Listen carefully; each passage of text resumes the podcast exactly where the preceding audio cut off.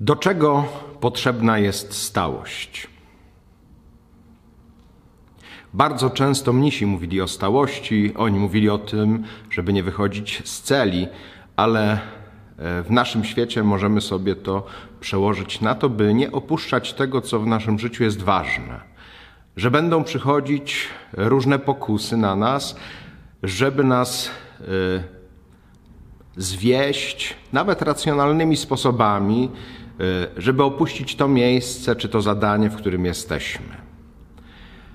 Szczególnie mówią o takim właśnie demonie, o którym już wcześniej mówiłem, czyli o demonie acedii, czyli zniechęcenia. To jest bardzo ważne. Jeżeli zachowamy stałość, będziemy mogli zwyciężyć. Jeżeli natomiast damy się zwieść, wtedy opanuje nas demon dezercji, jakiegoś niepoukładania czy jakiejś nieudolności w kolejnych zadaniach, które będą przed nami.